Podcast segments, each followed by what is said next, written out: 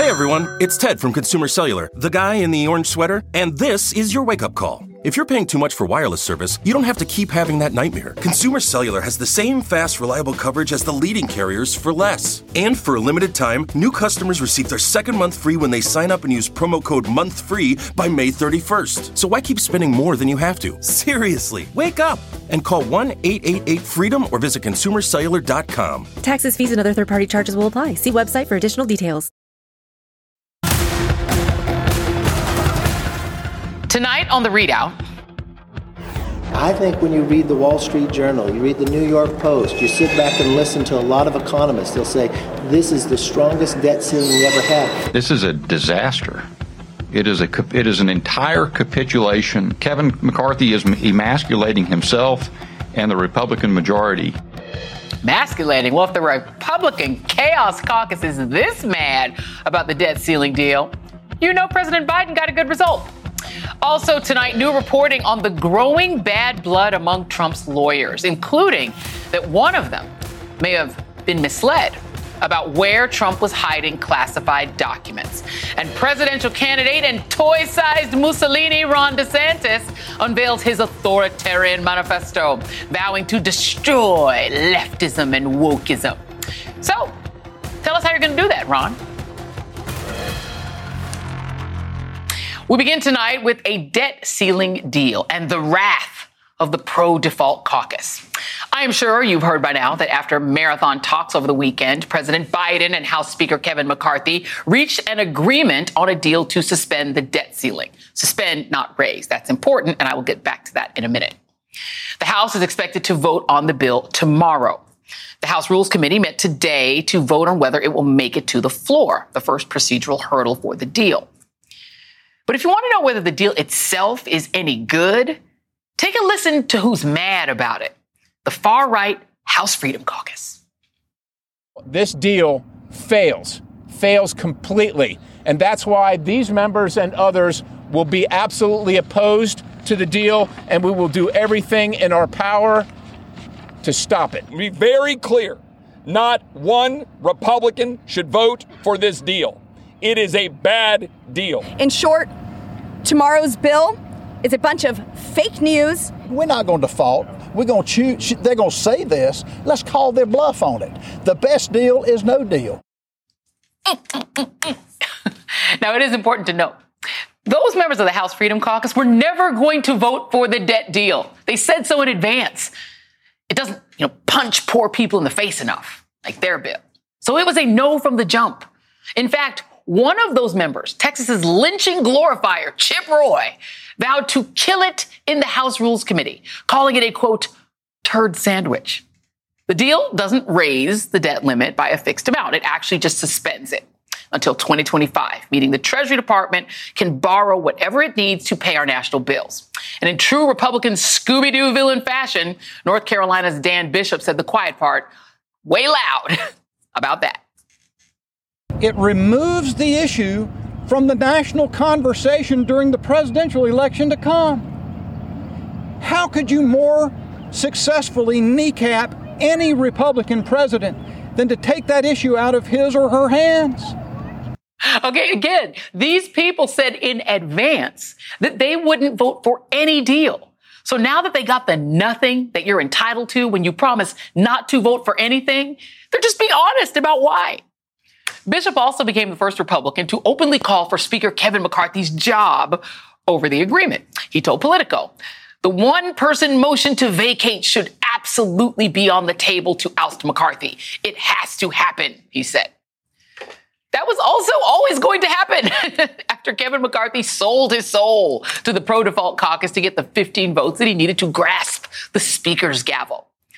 But while Kevin, you know, isn't exactly the brightest light in the candelabra, if he has made this deal with President Biden, it stands to reason that he also made a deal with enough Republicans and Democrats to vote for it and for him in a no confidence vote. And because it's a negotiated deal, not everyone got everything they wanted. But there are a lot of clear wins for President Biden. Republicans will call new work requirements a victory, even though work requirements for SNAP food aid are currently federal law for people under 50 with no dependents. The deal extends the age from 49 to 54. But veterans and the homeless are exempted from the new work requirements, which the White House says would likely offset the increased age limits, leaving the number of adults subject to the work requirements unchanged. Republicans are also crowing that the deal cuts spending by limiting non defense spending. But what they actually got is spending that will remain roughly flat for the next two years. And they can go home and tout increased defense spending of a whopping $866 billion, which was already President Biden's budget request. And Republicans can tell their mean spirited little base that, you know, they didn't raise the debt limit because suspend means it just went away like the wind. But cry more, MAGA Republicans, because the reality is you didn't get what you wanted, but everyone had to give a little. And that is how deals and adulting work. And it turns out President Biden is really, really good at this. If you're old enough to remember 2011, the first time Republicans used the threat of default to hold our economy hostage under President Barack Obama and got the U.S. its first credit downgrade in the process, that deal to save us from default was brokered by, drumroll, none other than Vice President Joe Biden. And while then Speaker John Boehner portrayed it as an own the libs win for Republicans, at the time, officials said Boehner ultimately didn't get much.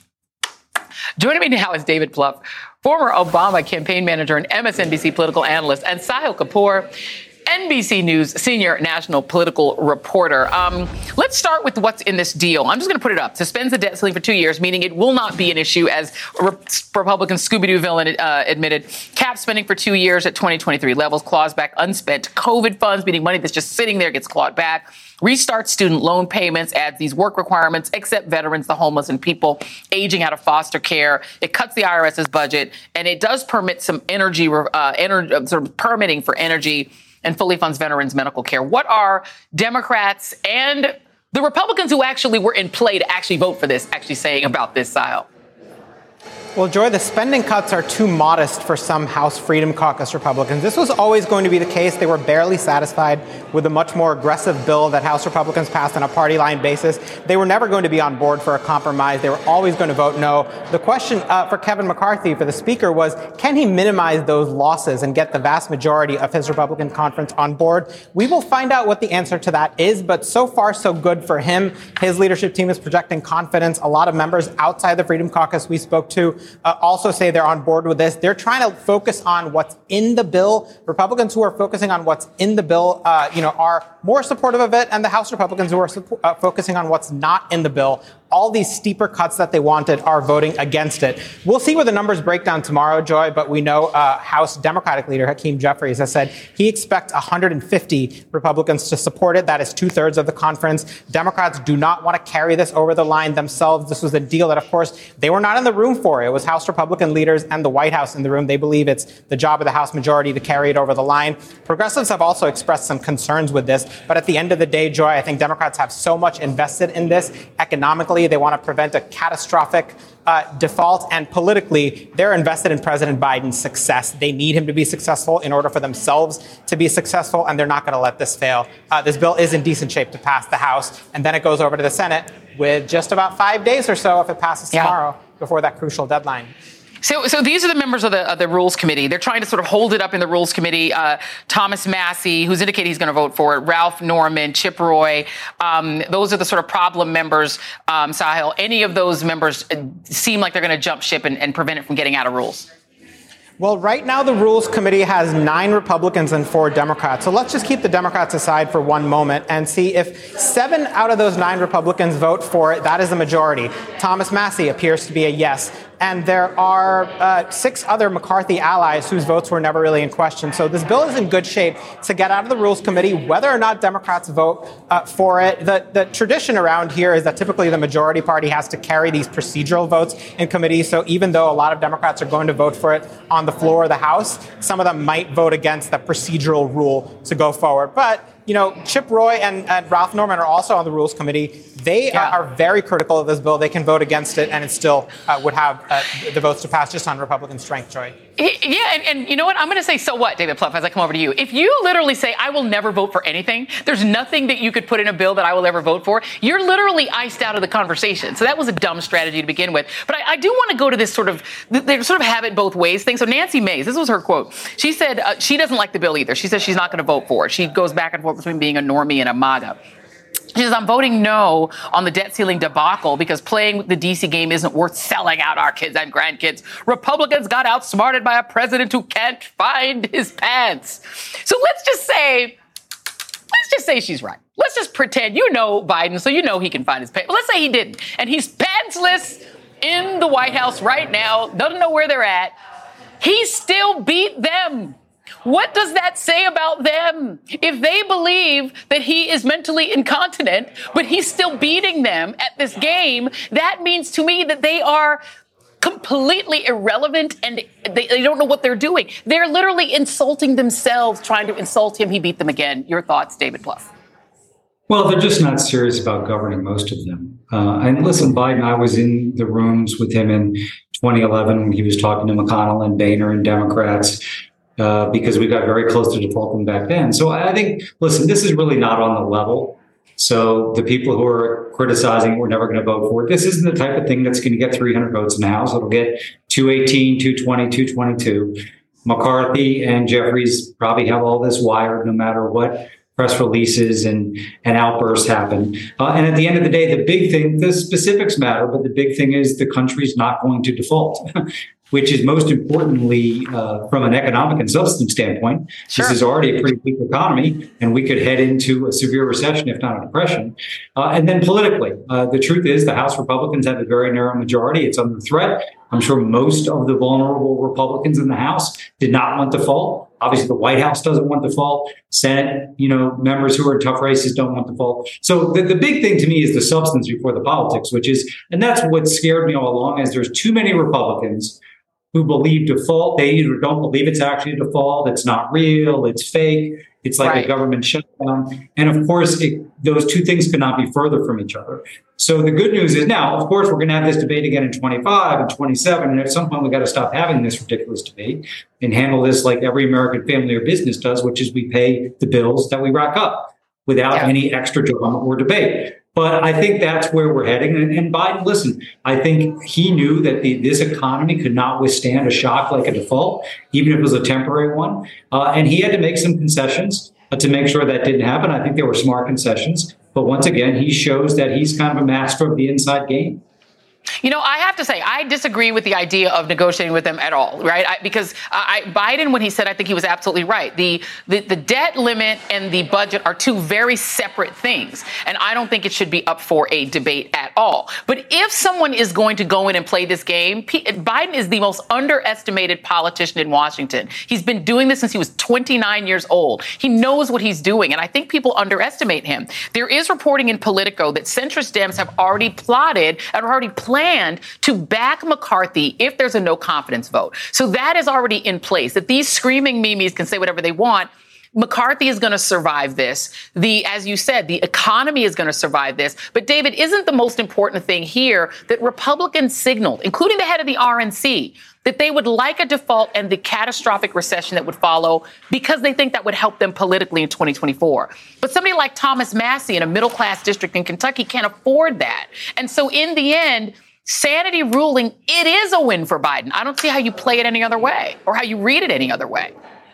Well, firstly, it's a win for the country. And, you know, Joe Biden still believes in that. And also, I know it's not in style these days, but he believes that he's there to govern, not just engage in political positioning. Uh, and so, uh, you know, he with Kevin McCarthy, uh, you know, have prevented the worst. This economy, again, is not that strong as it is. Uh, and it could not withstand this kind of shock. So at the end of the day, the reason I think Joe Biden is so successful in these moments is one, he's a good listener. He actually listens to people. Uh, he will trade ideas and paper and numbers back and forth. I think people understand they can trust him, Republicans and Democrats. Uh, and he's very focused on like what what are we actually trying to do here, uh, knowing that he's going to get some criticism as he is. Uh, but you've got to understand what's your principle, and the principle is we work in default. It's very frustrating that he had to negotiate. But that's the world we live in. And there's a lot of people in the other party who would gladly drive this economy completely off the cliff, even though it would hurt, to your point, Joy, I think some more vulnerable House Republicans. Um, but you know they're appealing to Fox News. They're appealing to their loudest voices who never want to work with a Democrat on anything, who don't believe in reality, who don't believe in Fox. Again, they they, they don't even understand what default will mean.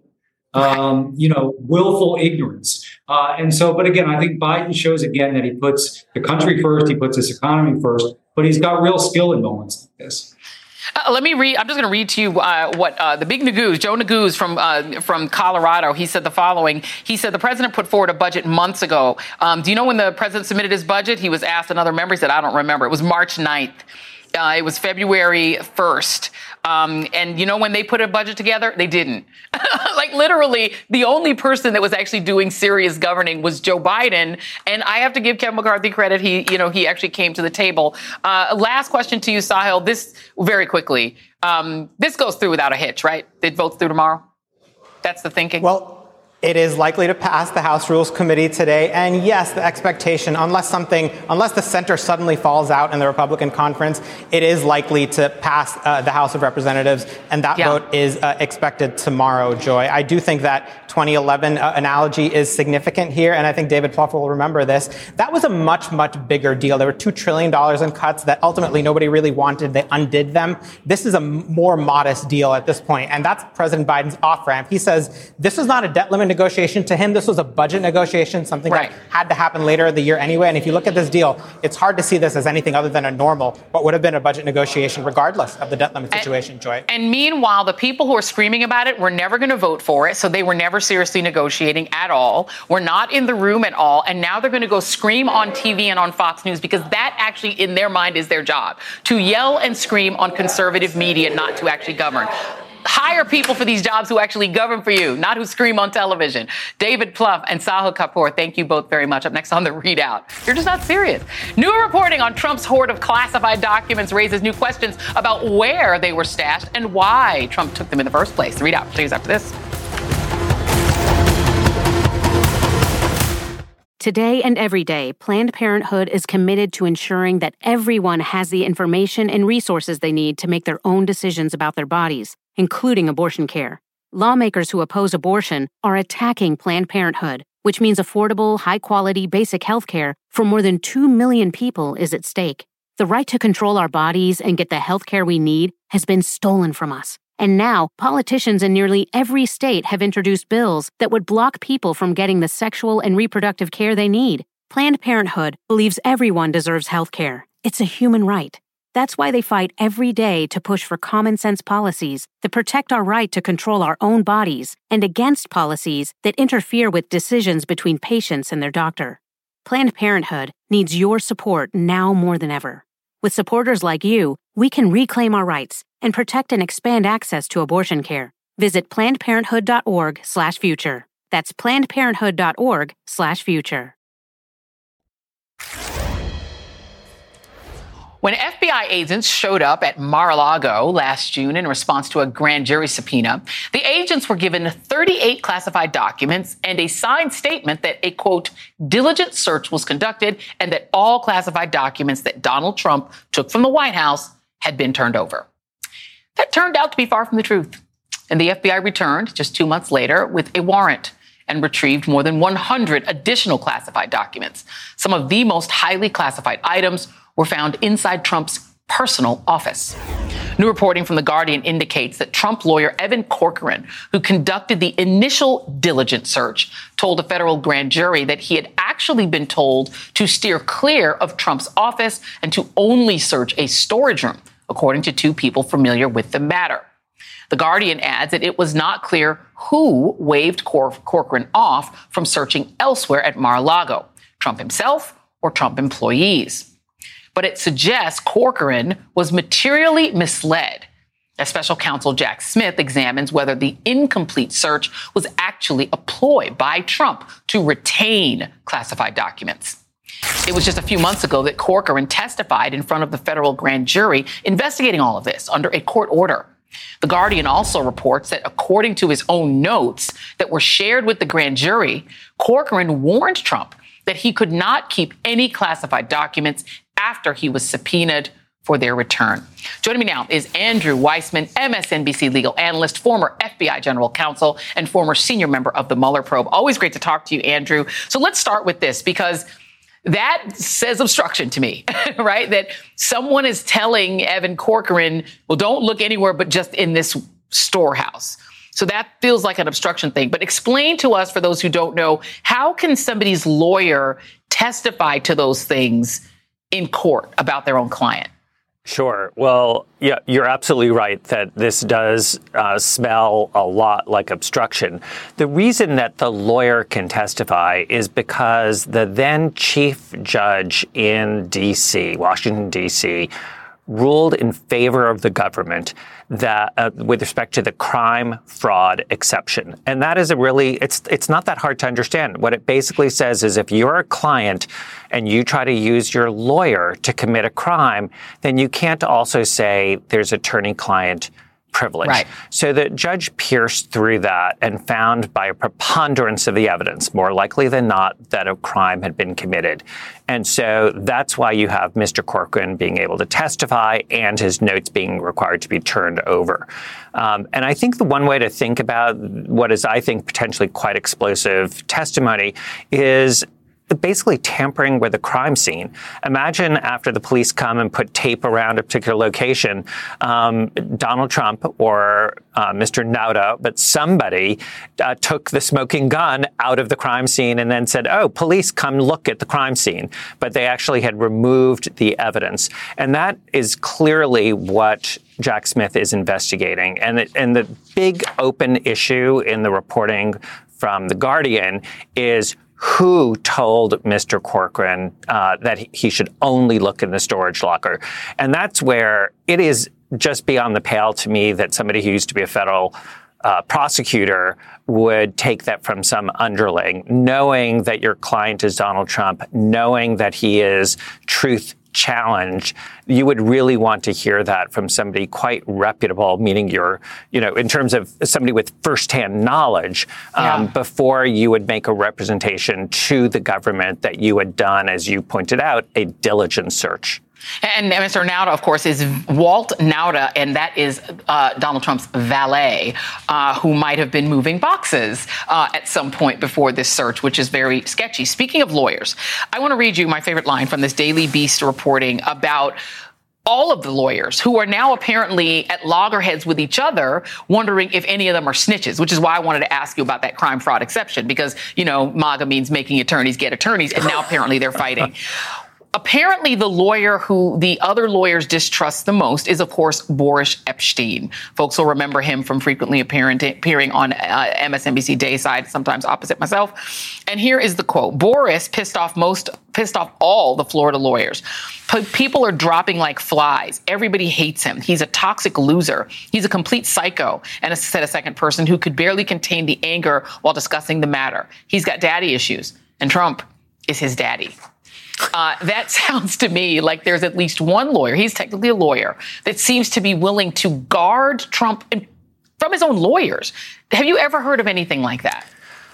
Well, you know, what it's to me when I read uh, that reporting, it reminded me of the way Donald Trump ran the executive branch. In other words, think about the number of people who were fired or resigned and all of the infighting in his own administration, where we went through such an array of people. So clearly, he is just not good at building a loyal team. And my word, at this point, that's exactly what he needs. When you are, you know, in a a situation like this where you could be facing two, three, four indictments, the lawyers have to be working as a well-oiled machine. And unfortunately, you know, for Donald Trump, and maybe fortunately for those of us who think that accountability has been too long in coming, you know, he is not capable of building that kind of sort of loyalty where he where people work well together and are communicating well together. And having been on a lot of high profile cases, it is necessary to have complete trust and faith in your colleagues because that's the only way to, to work on a case like that. Particularly when there are multiple potential indictments going on. I mean, in New York, you now have tapes. In that case, you also have the uh, the the Attorney General's case in New York. He's got so many cases. If their lawyer, if his lawyers are working together, and he's an awful client, it's not looking good. Uh, Andrew Weissmann, I'll just say it's not. That's my legal term. It's not looking good. Andrew Weissmann, thank you as always. You're Still welcome. ahead.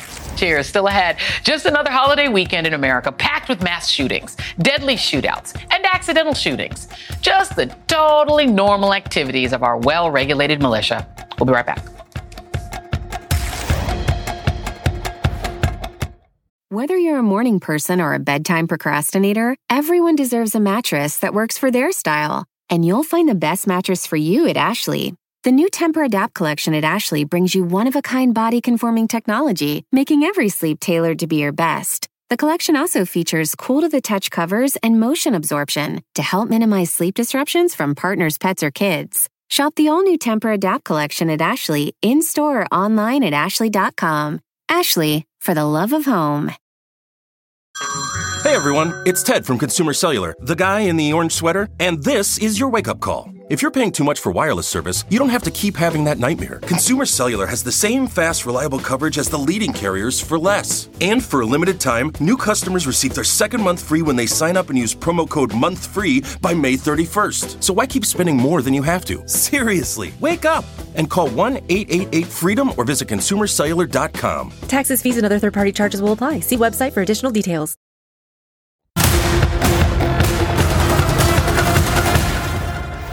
Because of the stupefying number of guns we have in this country, more than 400 million in civilian hands, Americans are at risk of being shot pretty much everywhere we go. And you can now add the beach to the list, with nine people wounded last night, including a one year old, when a fight broke out on a crowded beach boardwalk in Hollywood, Florida. It's a terrifying scene to watch, with video showing beach patrons running for their lives. But that's the way we live now, always having to be prepared to run for our lives. That was just one of many shootings across the country this Memorial Day weekend, leaving at least 16 people dead and dozens injured. And that's not even worse than normal, with the U.S. averaging about 57 gun related homicides per day. In addition to the Florida shooting, we saw many arguments this weekend that led to gunfire, including in Baltimore at a restaurant in Garden Grove, California, between rival motorcycle gangs in New Mexico and a, a gas station owner who shot and killed a 14 year old black boy he incorrectly thought was trying to steal a bottle of water. And last week in Charlotte, an argument between a bus driver and a passenger turned into a literal shootout. People are dying in accidental shootings too, including two recent incidents that killed toddlers in Florida. This is just how we live now and how we die. And yet, there are people who think more guns is the answer. Pile them in. Joining me now is Angela Ferrell Zabala, Executive Director of Moms Demand Action, the grassroots arm of Everytown for Gun Safety. I mean, this is ridiculous. Um, 360 plus shootings just in the last 72 hours, 263 mass shootings so far in 2023. This is an insane way to live. This is absolutely insane. You you just gave that number. How many days are in the year? 365. So we have more mass shootings than days in the year Yeah. so far, and that doesn't even tally or count our daily gun violence. That Yeah. doesn't often make the news. This is absolutely shouldn't be normal. It doesn't have to be normal. It's not inevitable, but it's infuriating. I will say that what we're seeing is these extremist lawmakers that are beholden to a gun lobby that are doing the same vicious cycle. We hear about them loosening gun laws, and then there's a tragedy. And then we hear empty thoughts and prayers, and we're back again to square one. Yeah. Um, but I will say, Joy, there's lots of work being done across the country, and this is why elections matter. Because when you elect gun sense champions, we can see progress, and we see that happening across many states in this country now. Guns are now the leading cause of death for children ages 1 to 18. That is shocking, right? And it's 19%. One in five children who die in this country and, not, and don't get to grow up, they die by guns. The types of gun deaths in this country suicides, 54% are suicides, 43% are murder, 3% are accidents and other things. And yet there is no solution being offered to us other than more guns. I think about Florida. Let's do Florida for a second. Hollywood, Florida. I lived near there for a very long time. I lived in South Florida. That's a vacation destination. Is what's going to change this to finally see European and other international visitors stop coming here? Because I don't see how anyone in Europe, anyone overseas could possibly want to vacation in Florida or any other, particularly red state, but really in this country because you could get shot. That's not true in Italy or France or England or anywhere else. That's right. Our peer nations, we are the ones that have this problem. And oftentimes we'll hear things like mental health and everything else. We are yeah. not the only country that faces that, but yet we have this. This is a uniquely American problem. But I will say a rising number of Americans see this as a public health crisis that needs to be addressed. And that's why we're going to continue to roll up our sleeves and meet you at ballot boxes and meet you at state houses because we know that strong gun laws save lives. You know, the thing is, is that we're typically, we, we typically, and we call on, on you all to talk about mass shootings. But at this point, because so many people have guns, every dispute that would normally That's be right. a fist fight or even a knife fight or even a slap fight, it becomes a gunfight. We're talking about a guy who wanted to get off on a different stop on a bus and the driver getting in a shootout because they have guns. We're talking about people getting in an altercation that would have been verbal in Hollywood Beach and then they have guns so they start shooting. People are literally using guns as a substitute for even arguing. That's how how rampant it is. Yes. How do we what do we do about that? Well, look, the unfettered access to guns is exactly again gun lobby and extremist lawmakers that are beholden to them. The way we do this is we pass strong gun laws. And one thing I will say because this can be really bleak joy, we were talking about this before we went on, but there's a lot of work being done across many states where we have gun sense trifectas and gun sense champions. Michigan. Yeah, Michigan. Maryland, Illinois, Colorado. Yeah the list goes on, Minnesota. Yeah. So we're going to continue to do that. I think, again, this is why elections matter. This is why you have to elect people that are going to have the best interests of the American people. And they want strong gun laws. Are we going to have to, get, at some point, go the level of, a, of an Australia that literally did a, a, massive assault weapons ban and buyback? Or, you know, we've got a big protest in Colorado that's like, let's revisit that damn Second Amendment because people are misinterpreting it to say, you know, I want a flamethrower, I can have it. That's how extreme these people are at this yeah. stage. Are they going to be shooting planes out of the sky by accident. Like, I don't know where it ends because we're getting close to people saying, I need to have a machine gun for my hunting pleasure. It's ridiculous. Right. Well, we know 11 states have already enacted um, assault weapons bans, and we'd love to have see it federally, a reinstatement of the assault weapons ban. It worked before, and it can mm-hmm. work again. Uh, but I do say, even with all of this, we should not be getting a, uh, uh, not thinking about getting up and rolling up our sleeves and, and yeah. getting to work on this because, you know, we can't stay on the sidelines. It's mm-hmm. going to take all of us, and it's been a decade that we've been doing this at Moms Demand Action, Students Demand Action. Uh, but you think about the opposition and the gun lobby has been at this for decades. So it, there's it, work to be done. People should not be afraid to go to the beach, go to a movie, go to a parade. But at this point, I mean, I, the idea we were just talking earlier about going to the movies, I don't know. I don't know if I would feel comfortable. I would be nervous. Uh, Angela Ferrell Zabala, thank you very much. Uh, and thank you for all the work thank that you. you do. Coming up, Ron DeSantis kicks off his presidential campaign by laying out what he doesn't want America to look like. What he does want is easy to imagine, and it's a freaking nightmare. More next.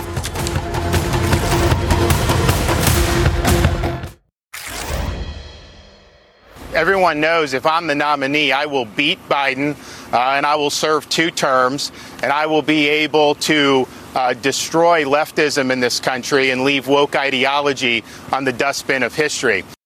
Huh. That was Ron DeSantis on Memorial Day with a big old warship in the background, assuring Americans that as your two term president, he will destroy leftism and wokeism.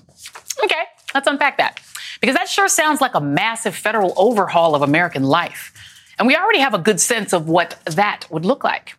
In the most recent Florida legislative session, DeSantis and his minions waged a war on women's reproductive rights. He's banned books. He greenlit draconian restrictions on speech in schools. He's pushed a ban on black history, hurled governmental power at individual businesses to punish them for speech he didn't like, and made guns easier to access. That's what he's done and what he wants to do to the rest of this country, per his own words, make America Florida. Contrast that with Minnesota's Democratic Governor Tim Walz, a man who is not running for president. In his state's most recent legislative session, he moved to get families paid family and medical leave, increased funding for free school lunches for kids, passed tax credits to low income families, strengthened gun laws, protected reproductive rights, and moved to make housing more affordable. None of that governing stuff is apparently appealing to DeSantis, even though Florida is in desperate need of the same help. Have you seen how much it costs to rent a place in Florida? What it costs to insure your home? The logical implication of DeSantis' statement about destroying wokeism is that if he's elected president, the federal government would ignore your material and economic needs and instead would micromanage every aspect of your life. So I guess DeSantis, the DeSantis administration, would move to replace the boards of every one of the approximately 6,000 public universities in this country that he thinks are too woke, like he did to New College in Florida. And he's going to need some de facto morality police to monitor what you read and ban books in America's 90,000 odd public schools. President DeSantis would ban artistic freedom of speech, of course and wield the federal government like a sledgehammer against businesses who do anything that displeases him and other members of the far right. A national six week abortion ban? Make America Florida, am I right? You want to control your body anymore, ladies? Nah. Chairman, sorry, President DeSantis is going to do that. And there is a model for what this little dictator in the making wants to do. Just look at China, Cuba, North Korea, Afghanistan, or Iran, where the government censors the media or force feeds a strict conservative religious ideology to children in schools, deploys morality police to make sure you're wearing what they want, learning what they want, doing what they want. That model also happens to have a name, and it's called totalitarianism, the political concept that the citizen should totally be subject to an absolute state authority. DeSantis' proposal would also require a massive multi-trillion dollar federal investment in a humongous bureaucracy to control and squash unwanted wokeness. Let me guess, who get Mexico to pay for it? Freedom from big government used to be a pretty basic Republican principle, but I guess that went out the window along with respect for democracy. That hasn't stopped other states from adopting the ideas of DeSantis stand. But that, that doesn't make it a winning strategy. More on that next. There may be some differences with me and Donald Trump, and I think that those differences uh, redound to my benefit in a place like Iowa. I mean, for example, you know, he's taken the side of Disney uh, in our fight down here in Florida. I'm standing for parents, I'm standing for children, and I think a multi billion dollar uh, company that sexualizes children is not consistent with the values of Florida or the values of a place like Iowa. Ah, yes, what you just witnessed was the brilliant political strategy of Florida Governor Ron DeSantis trying to differentiate himself from his twice impeached one term Florida constituent and political sugar daddy, Donald Trump. I guess at least I didn't try to overthrow the government was just too easy. Attacking the biggest business and jobs provider in your state seems like a smarter move. Here's the thing. Not even Trump is dumb enough to go after America's most popular family entertainment provider. Just to put this stupid Disney squabble into perspective.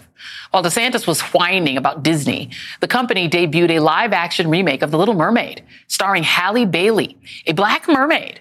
Pause for the collective gasp of MAGA snowflakes. And guess what? It was the fifth biggest Memorial Day weekend opening of all time. So while DeSantis and his stands are clutching their pearls, ah, Disney is clutching their coins to the tune of $118 million in four days. Fun fact diversity, equity, and inclusion are not just MAGA snowflake trigger words.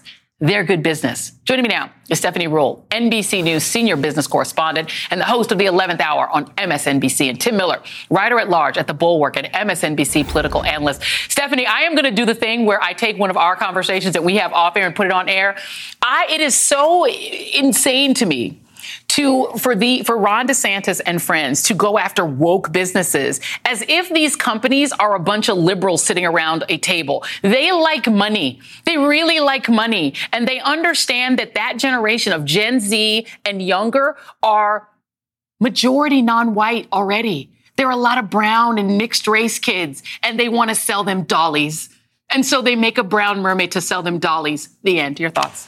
A hundred percent. And while this sort of anti-woke movement, right, the people bullying Bud Light or bullying Target might be loud, it's a small number of people. But why, where it's very dangerous, Joy, is if companies, and we're seeing them start to do it, pull back, right? We're yes. seeing it from Target. We're seeing Bud Light, you know, Anheuser-Busch feeling regret over this. That's dangerous because it was just a few years ago, Joy, that it was businesses who were leading the way on a lot of these initiatives. And now they're saying, saying, I don't want to get involved in identity politics. They're actually pointing to Disney. And while Disney and Bob Iger might be right, you'll be hard pressed to find another Fortune 500 CEO right now to say, I want to get in the big fights Bob Iger are getting in. they don't. So they're retreating. And when they retreat, that ends up being a win for these extreme groups because the extreme groups are saying, look, corporate America is listening to us. They're not. They're just saying, I don't want to be in an identity politics war zone.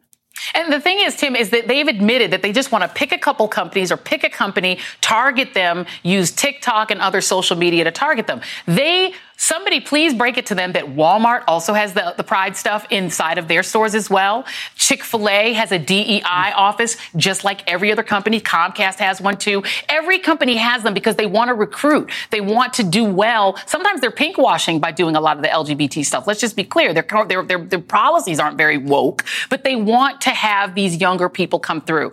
Talk about the actual danger though, because what they're doing is they are sort of creating this army of Karens who go in and attack Target employees. Uh, that's right, Joy. And I do have to say uh, first, uh, my daughter uh, went to see the Black Little Mermaid movie and got the dolly. So, chit ch- congrats, Bob Iger. You got my cash already on this there one. I-, I, think that's been the normal response to this uh, based on the numbers over the weekend. Here's the danger, right? Uh, it's not really political because I think in a lot of ways, Ron DeSantis is hurting himself politically with yes. this. It feels weird. It comes off as strange. He talks about sexualizing, how Disney's sexualizing kids. What is he even talking about? I, I would love for a reporter to ask Ron DeSantis what specific scene in a Disney movie he found so uh, offensive and so sexual. I, you know, I was I was watching the, it was the Princess and the Frog when they kissed the frog. That happened a long time ago. So anyway, the, the, the, to your question, the actual danger here though is these kind of one-off rad the radicalization of individuals. You know, and and if you're at Target I can actually kind of sympathize with Target corporations trying to say, you know, maybe we should pull back a little bit for the safety of our employees. Like in these yeah. red states, like Florida, where they pass constitutional carry, where you can have no background check, open carry, people can Hello. come into these stores and menace people. Yeah, and, and, the thing is, it is brown shirtism, Stephanie. They're literally they want an army of angry people who, like you know, as Tim said, some of them are armed that can go in these things and menace people. But the other pieces, I grew up. My father was, was loved Reagan. The, the whole principle used to be small government and pro business. But what they're now saying is that they want to micromanage the trillions of dollars it would cost to micromanage ninety thousand public schools from the from the White House to to manage six thousand public universities from the White House. It doesn't make sense because Ron DeSantis cannot manage all of those things from Washington, but he says that's what he's going to do. Joy, it's not even fact based. What you said about Walmart before couldn't be truer, right? People are bragging, saying, look at Bud Light numbers are down. People aren't drinking it. They've moved over to Coors Light. Well, guess what? The Coors company supports the LGBTQ plus community just like Anheuser-Busch does, just like Target does. And while they may be pulling some items from some stores, they're not backing off from these initiatives because they want younger people to work in yes. their stores. They want younger people to purchase products from their stores. None of this makes sense, but I would say a dangerous thing that you should be concerned of what these small groups are ultimately looking to do, they now want to sue these companies. They want to sue these companies if they have any sort of DEI initiative at all. If there's an affinity group in that company, that's what they ultimately want to go for. It's that mindset of like, no white man in America can get promoted because the only people who can get promoted are African American women. Newsflash. Look at the amount of white men who are named Mark, Richard, or Steve running companies, and there's a whole lot more of those three names than there are black women running anything in corporate America. So all yeah. of this is based on nonsense, but dangerous nonsense that yes. CEOs and businesses, big and small, are now having to contend with. But let me just put up this list. Uh, yeah, black women, we're just so running the whole world. Yeah, give me a break. Um, Domino's, Dunkin' Donuts, Wendy's, McDonald's, Pizza Hut, Dockers, Yankee Candle. I could go on. These, all of these companies celebrate Pride Month. Tim, last question to you. What happened to small government conservatism? When did republicanism become about micromanaging business and telling businesses how to operate? This is an important point, and just uh, quickly we could do a whole hour on it. But but the Republican Party used to be a coalition between economic libertarians and social conservatives, and and in the Trump era, the Republican Party has decided they can attract new, uh, conser- you know, uh, culturally conservative people by getting rid of the economic free mar- pro market stuff and by becoming essentially authoritarian on economic issues. And, and and this is where the party is going. It's what Trump started. DeSantis is following it, and, and the whole coalition is changing changing from what you know we called classical liberal coalition in, in the Reagan years. They want to run companies. What do you got on your show tonight? Uh, what do you got, Miss Miss Stephanie Ruhle? What's happening tonight? We're going to dig into this, and we're actually going to talk about no labels, right? raising all of this money for exactly the people you're talking about who are saying they don't subscribe to this new flavor of republicanism. The yeah. problem is the Republican base does, and while yeah. no labels can raise a whole lot of money from a lot of rich people, are they going to yep. actually result in getting anything done? Nope. Nope. Stephanie Ruhle, Tim Miller, thank you both very much. Be sure to join Steph tonight on her show, The 11th Hour. That's tonight's ReidOut.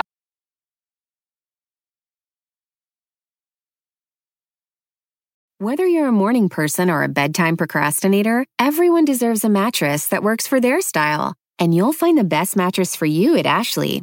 The new Tempur-Adapt collection at Ashley brings you one of a kind body conforming technology, making every sleep tailored to be your best. The collection also features cool to the touch covers and motion absorption to help minimize sleep disruptions from partners, pets, or kids. Shop the all new Tempur-Adapt collection at Ashley in store or online at ashley.com. Ashley, for the love of home.